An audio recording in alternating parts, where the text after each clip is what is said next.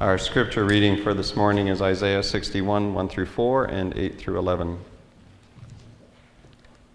As we approach the Holy Scriptures this morning, let me lead you in a word of prayer. Father, uh, we thank you. We thank you for your Holy Scriptures.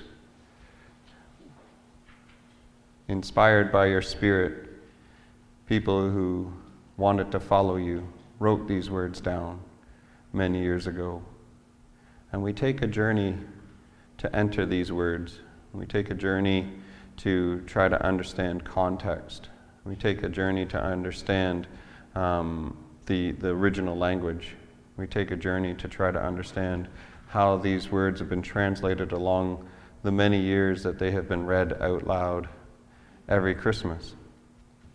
And we journey with you by the power of your Spirit, so that you would be one with us, and we would hear your voice as we read these words.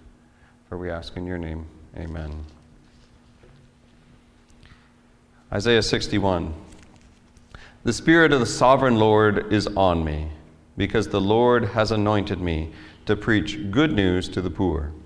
He has sent me to bind up the brokenhearted, proclaim freedom for the captives and release from darkness for the prisoners, to proclaim the year of the Lord's favor and the day of vengeance of our God, to comfort all who mourn and provide for all who grieve in Zion, bestow on them a crown of beauty instead of ashes, the oil of gladness instead of mourning, and a garment of praise instead of a spirit of despair. And they will be called oaks of righteousness, a planting of the Lord, a display for his splendor. They will rebuild the ancient ruins and restore the places long devastated. They will renew the ruined cities that now have been devastated for generations. For I, the Lord, love justice. I hate robbery and iniquity. In my faithfulness I reward them and make an everlasting covenant with them. Their descendants will be known among the nations and their offspring among all the peoples, and all who see them will acknowledge that they are the people the Lord has blessed. I delight greatly in the Lord. My soul rejoices in my God, for he has clothed me with the garment of salvation and arrayed me in the robe of righteousness, as a bridegroom adorns his head like a priest, and as a bride adorns herself with her jewels. For as the soil makes the sprout come up and the garden causes seeds to grow, so the Sovereign Lord will make righteousness and praise spring up before all nations. May God be blessed in the reading of his holy word this morning. Is anybody else like me that you just get a little too excited about presents? Like, honestly, like if you see a present and it has your name on it, is there anything a better feeling on the planet than that? I'll let you know how bad this is for me. I, I gotta tell you, because this happened to me on my way here this morning. I'm driving into Exeter. There's a truck at the side of the road, Hensel truck, do you know this one? And it's got two things on the back wrapped up like presents, and I'm like, oh, what is that? And are they for me, right? That was, honestly, it overwhelms me. When I was a kid, if we went to like a bank, and underneath the phony tree in the bank there was presents, I would check, just in case there was something for me. I'm one of the, anybody else like this? Like, I just, there's an excitement, there's an eagerness about presents that I just I just love. And so this idea of of of, of opening and un, unwrapping presents is like really exciting to me. So I, I want to unwrap this this one, because the, the story, as you know, is an uh, unwrapping story, right? Like the, the way most of us hear this passage is rarely in Isaiah sixty-one. And I don't know if you remember this, but the, the place most of us read this story is actually Luke four, right? Do you remember that? Because Luke walks, or Jesus walks into the, the synagogue in Luke four, and he's teaching like he normally teaches, and somebody hands him the scroll of Isaiah.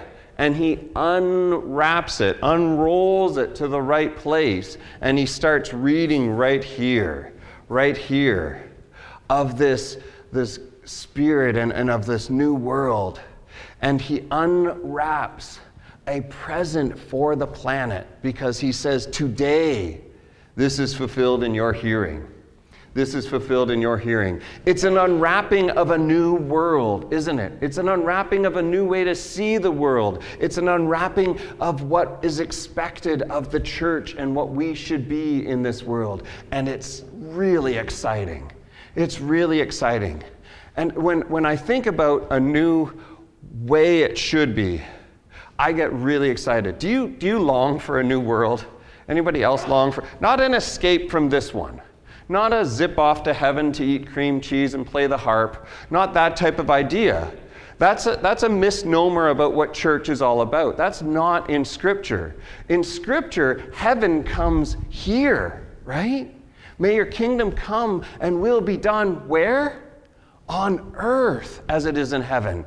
So this whole idea of zipping away from here is not in, in, in uh, Christianity at all. That's Gnosticism.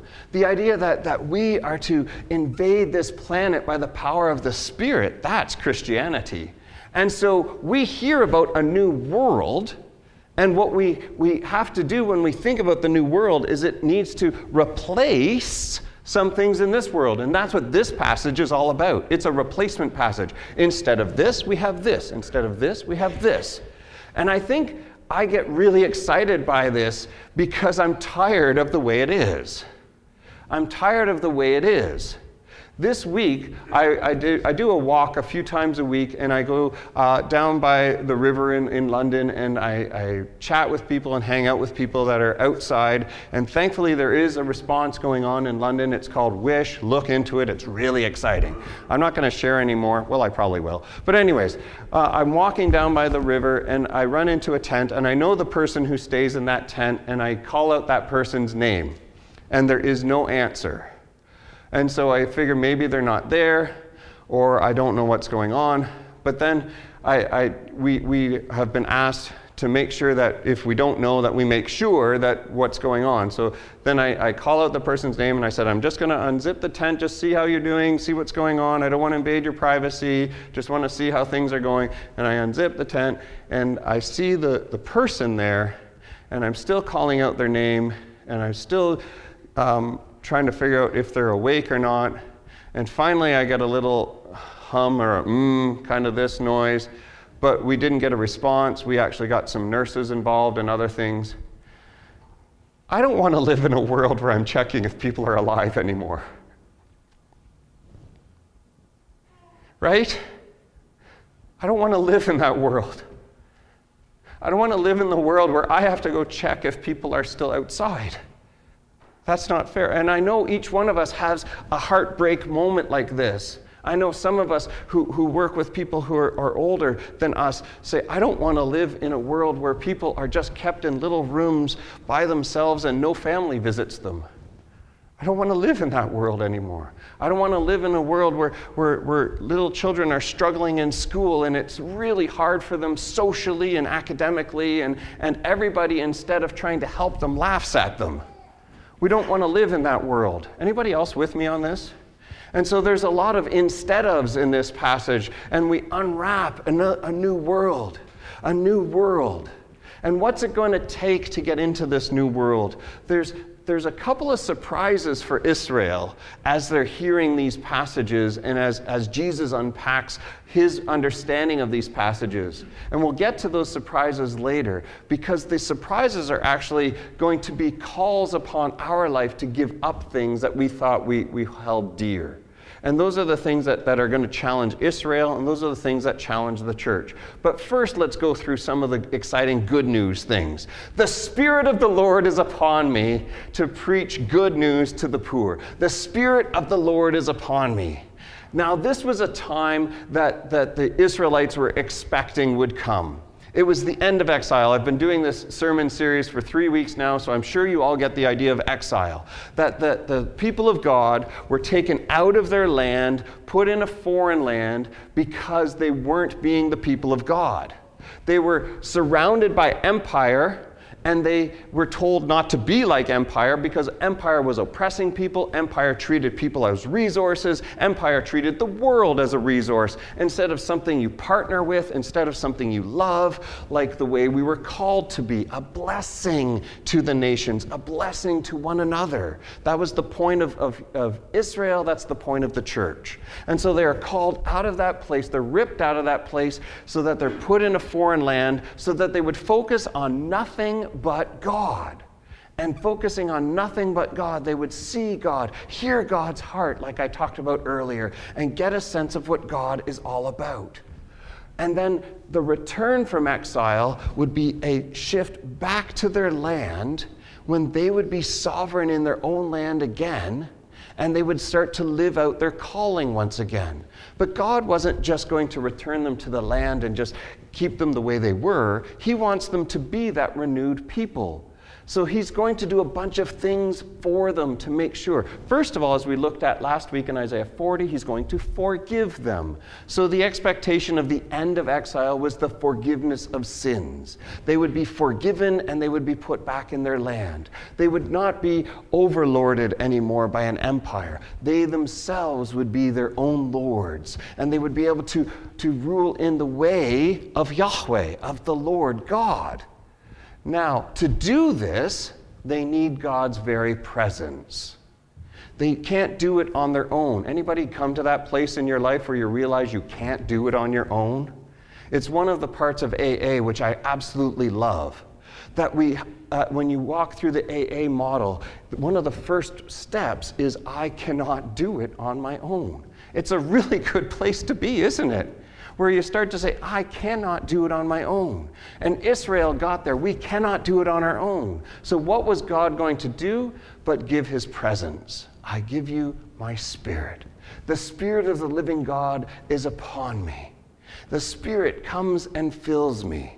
But it's not a spirit like the spirit of the Old Testament. The spirit in the Old Testament came and left, came and left, entered people at certain times and then left people at certain times. The end of exile was going to be a time where the spirit came and rested and stayed among the people, that they would be the temple, Paul uses this language, of the Holy Spirit. They would be the very presence of God for the world. They would be a royal priesthood for the whole world, that God's presence would be with them.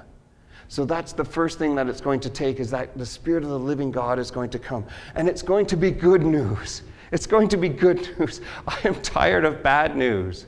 I'm tired of bad news. I remember my grandfather, a good Dutch farmer man, and we would watch the news together, and he and I would watch it, and at times he would say, why is there never good news on the news?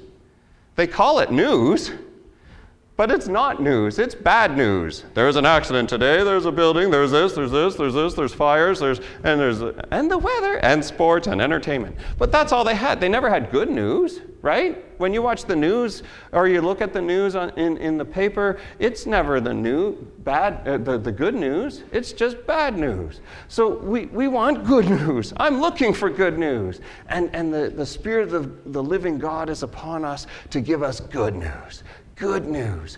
We heard already that the angel said the same thing to the shepherds. Behold, I bring you good news for all people. I bring you good news for all people. And here is the first of the two surprises for Israel.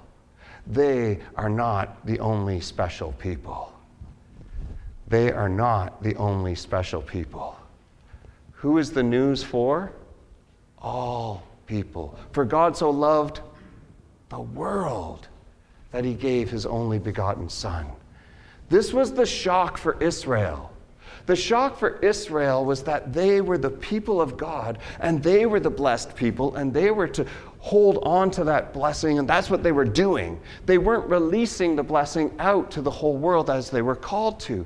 And God said, no, I've had enough of this.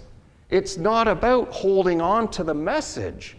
It's about being the people that spread the message, that share the message. For God so loved the world. Good news for all people. But Israel, that was one of their things. They thought they were the special ones. They thought they were the ones that, that had to hold on to it. And when we have traumatic parts of our life, that's how we treat others. When we have trauma in our life, we tend to think that love is limited, that love only can take care of a couple of people at a time. And that if a person loves you, they can't possibly love somebody else like they love you. So we try to hold on to that love, and we try to contain it, and we try to contain that person. We did that with God for way too long, that we tried to hold him and said, well, he can only love this group of people, or that church, or these people, or this family. We've done that for way too long. But then we, we've held on to him, and we didn't let him go. We didn't release him for all people. And we do that as the church to this day. We do that where we hold on to God. We hold on to him instead of releasing him and letting him be wherever he wants. And what I think that we need to get into our minds and our hearts is that God's love is big enough for all of us. God's love is big enough for all of us. I remember first experiencing this through my great-grandmother.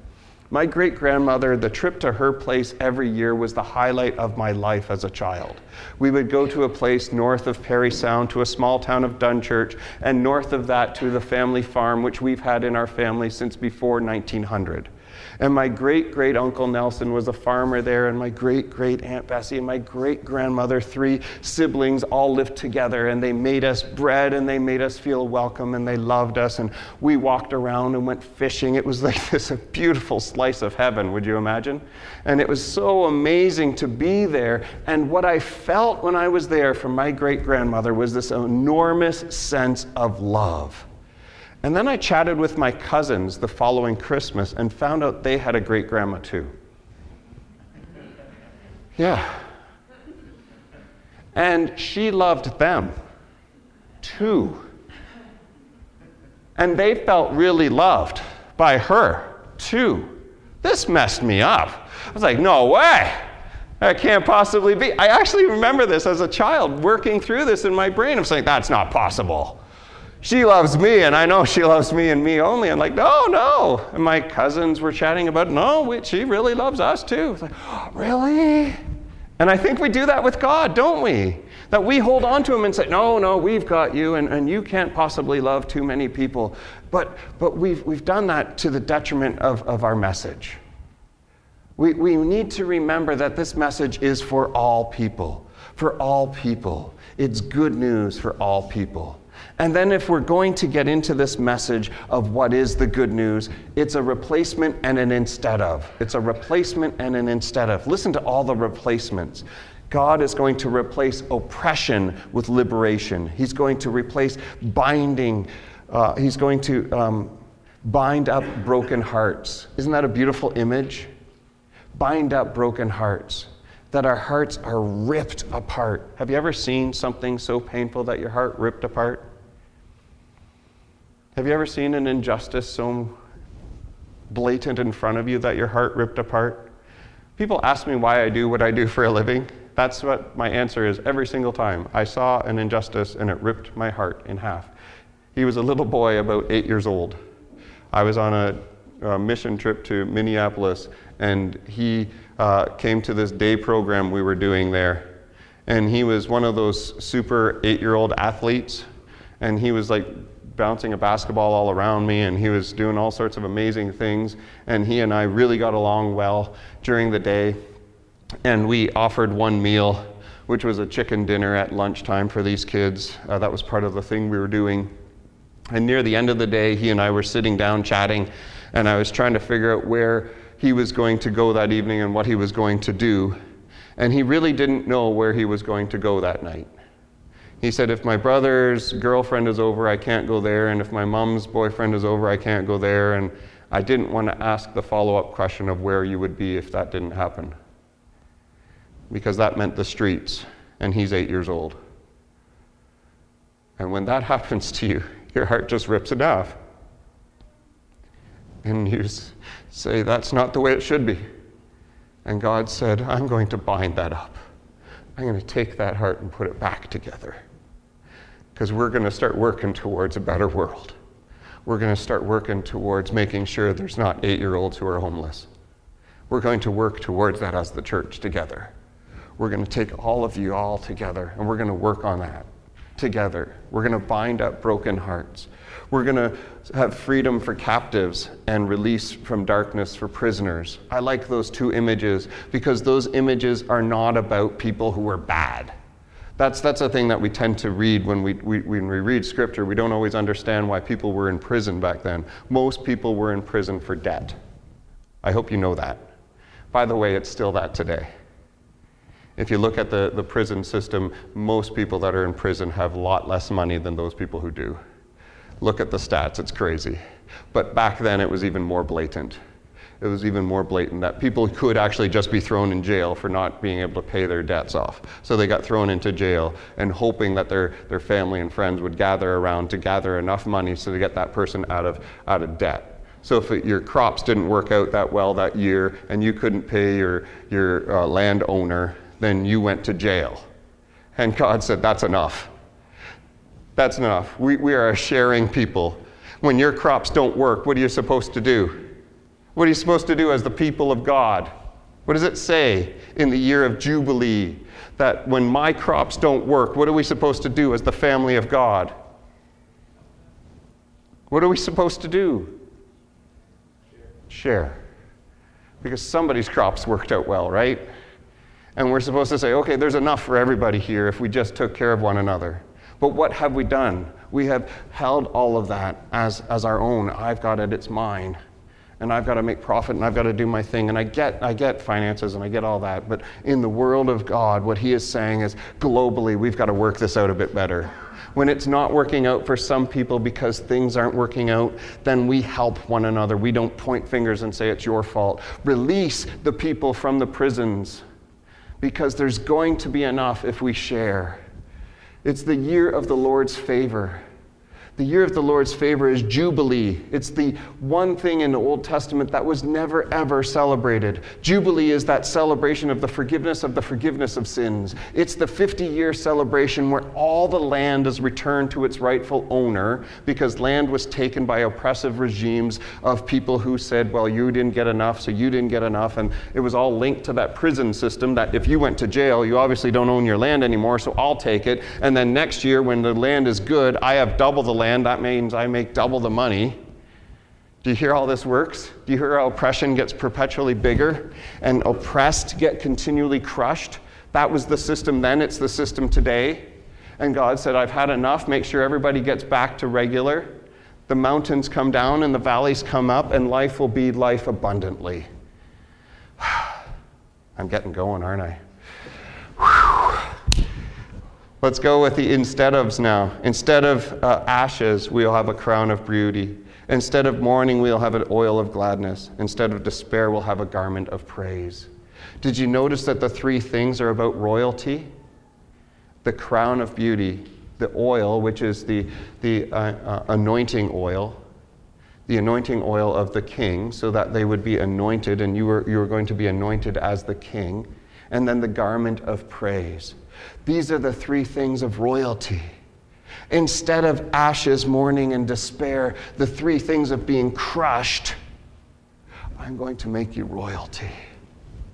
You are my royal people. Paul picks up that image, the royal priesthood he calls us.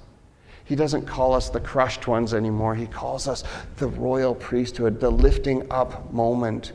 And then he says, I will, I will take, rebuild the ruins. I will renew the, ru- the ruined cities. And I will make an everlasting covenant with my people. An everlasting covenant. Into the olam. Olam is the, the word in Hebrew for everlasting. It's the one at the end of Psalm twenty-three. I will live in the house of the Lord into the olam.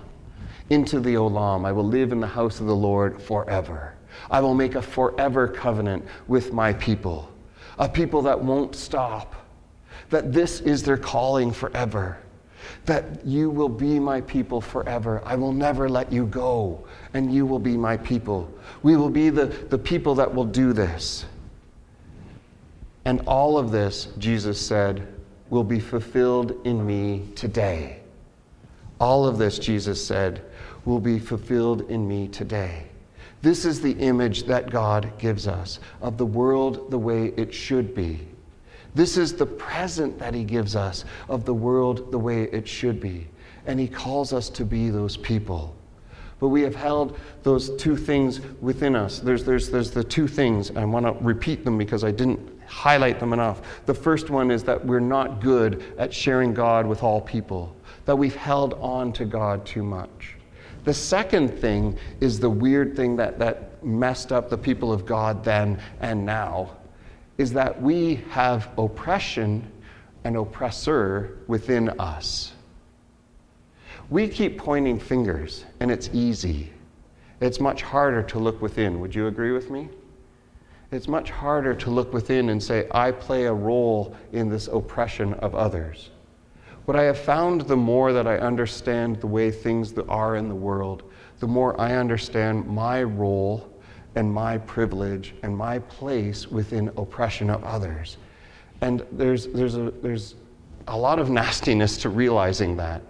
And it's a waking up to realizing that. And it's what spooked the Israelites the most when Jesus would proclaim it. Because he would never say it was just the Romans. He also said it's the Israelites, right? And that messed them up. They're like, no, no, it's the Romans. The Romans are the bad guys. The Egyptians are the bad guys. The Babylonians are the bad guys. And it's easy to do that, isn't it? It's easy to point a finger at bad guys. It's the rich people. It's the poor people. It's the ugly people. It's the beautiful people. And we just keep pointing fingers at people. And what we should be doing is taking a good look here, right? And that's harder. It's much easier to stand on a pulpit and point fingers at people. It's much harder to take a look inside myself. It's much harder to say, where do I play a role? How do I interact with people? Are my ways violent and oppressive without wanting to be? My, my dad used to tell me that my, my mouth would get me in trouble when I was younger all the time because I was really sarcastic as a kid. That's probably hard for many of you to believe. But at times, sarcasm can be fun with, if people understand it, but sarcasm can also be something that's violent. It can hurt people, can it not? It can really crush people. And I had to learn that I crush people with my words. And that sucks. That sucks to find out you hurt people and you don't want to. Because it's not within me that I wanted to, it just comes out. And there's a... And then I had to learn to find ways to control it and try to find ways to be silly in other ways instead of being sarcastic.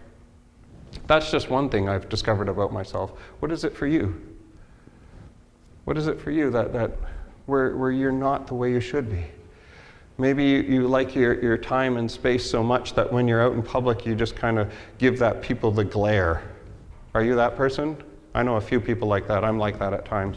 Or I'm in the grocery store and I just don't want to be bothered, so I just give people the death glare. Get away from me. Let me touch the grapefruit, not you, pal. You know, that kind of thing. I don't know what it is. Sometimes we're participating in things that, that aren't, aren't healthy. Sometimes we're purchasing items that, that are, are not great for, for the way the world is. And I just ask us to take deep looks within, because those things are to be replaced, right? Those things, we're supposed to bind broken hearts, freedom from the captives, the year of the Lord's favor. We're supposed to rebuild and have the crown of beauty and the oil of gladness and the garment of praise. And it's a replacement of all those things. But it's not just a replacement to point fingers at those people and say, they need it replaced, they need it replaced, they need it replaced. It's say, I need it replaced too. And that's a good, hard searching of ourselves. But we don't do it alone. That's why I love the community of God the way it should be. Because the community of God should be a place of honesty. That we can actually do that for one another. I'm terrible at this. And if any of my staff are watching, you know this. If any of my family are watching, you know this. That I'm not good at receiving, hey, you did this and it hurt me. I'm not good. I don't like hearing that because I have like separation pains and all sorts of other trauma in my brain that, that makes me feel like I'm not worthy at those moments. But if I can walk through it with any healing, then I'll realize that they were right and I need to change. And that's hard to have, isn't it? But it's amazing to have friends that do that. It's amazing to have family that do that. And I ask that we can be that people together. That we can be families like that. That we can be friends like that. We can be a church like that. That we can actually call one another out in love and in honesty. Remember that tenderness we used to talk about last week? We still have to do that when we're doing this stuff for one another. But we need to find ways to do that for one another. Now this got really serious really quickly. So I want to wrap it up in this idea of, of this whole image is a dream. It's a dream. This whole image is the, of, of Isaiah sixty-one is a dream of the way the world should be. That we can, we can we, we start to dream again. One of the things that we have found about, about great trauma and great oppression is that people don't dream when they're in oppression and they're in, in trauma. And when you can start to relieve that, when healing starts to happen, we begin to dream again. We begin to see the world that it, it's full of possibility and it's full of excitement and, and there's things that could possibly happen. That's what good news does. Good news rests on us and calls us to a better place and says those trauma and those places of oppression don't have the final say. Good news does. God does. And the dream calls us to say, what will this world look like with God in charge of it? What would this world look like with God in charge of it? And we begin to dream that world. And we begin to replace oppression with liberation. We begin to replace sadness and mourning with great joy. This is the day of great joy. Now, the beauty of this passage is this. That not only were we called to dream again, not only are we asked to replace those things again, we receive the Spirit, God's presence, to live that. We actually get to live our dreams. Isn't that exciting? God wants to and enables an empowering of our dreams. Final story, and then I'm done. It's a really quick, fun story, and it goes like this. Uh, I'm part of an organization called WISH. It's eighteen different social services that have got together to say it's not good enough that people are sleeping outside. That's good. So, Michelle, you know Michelle, right? Yeah, she has, has kind of uh, left Sanctuary, but not really left Sanctuary to be part of WISH, which is amazing. And she's getting all the details because she's working with them and f- finding out stuff. And she found out this week that the doors on the places need a certain type of uh, a door lock, one with a key code.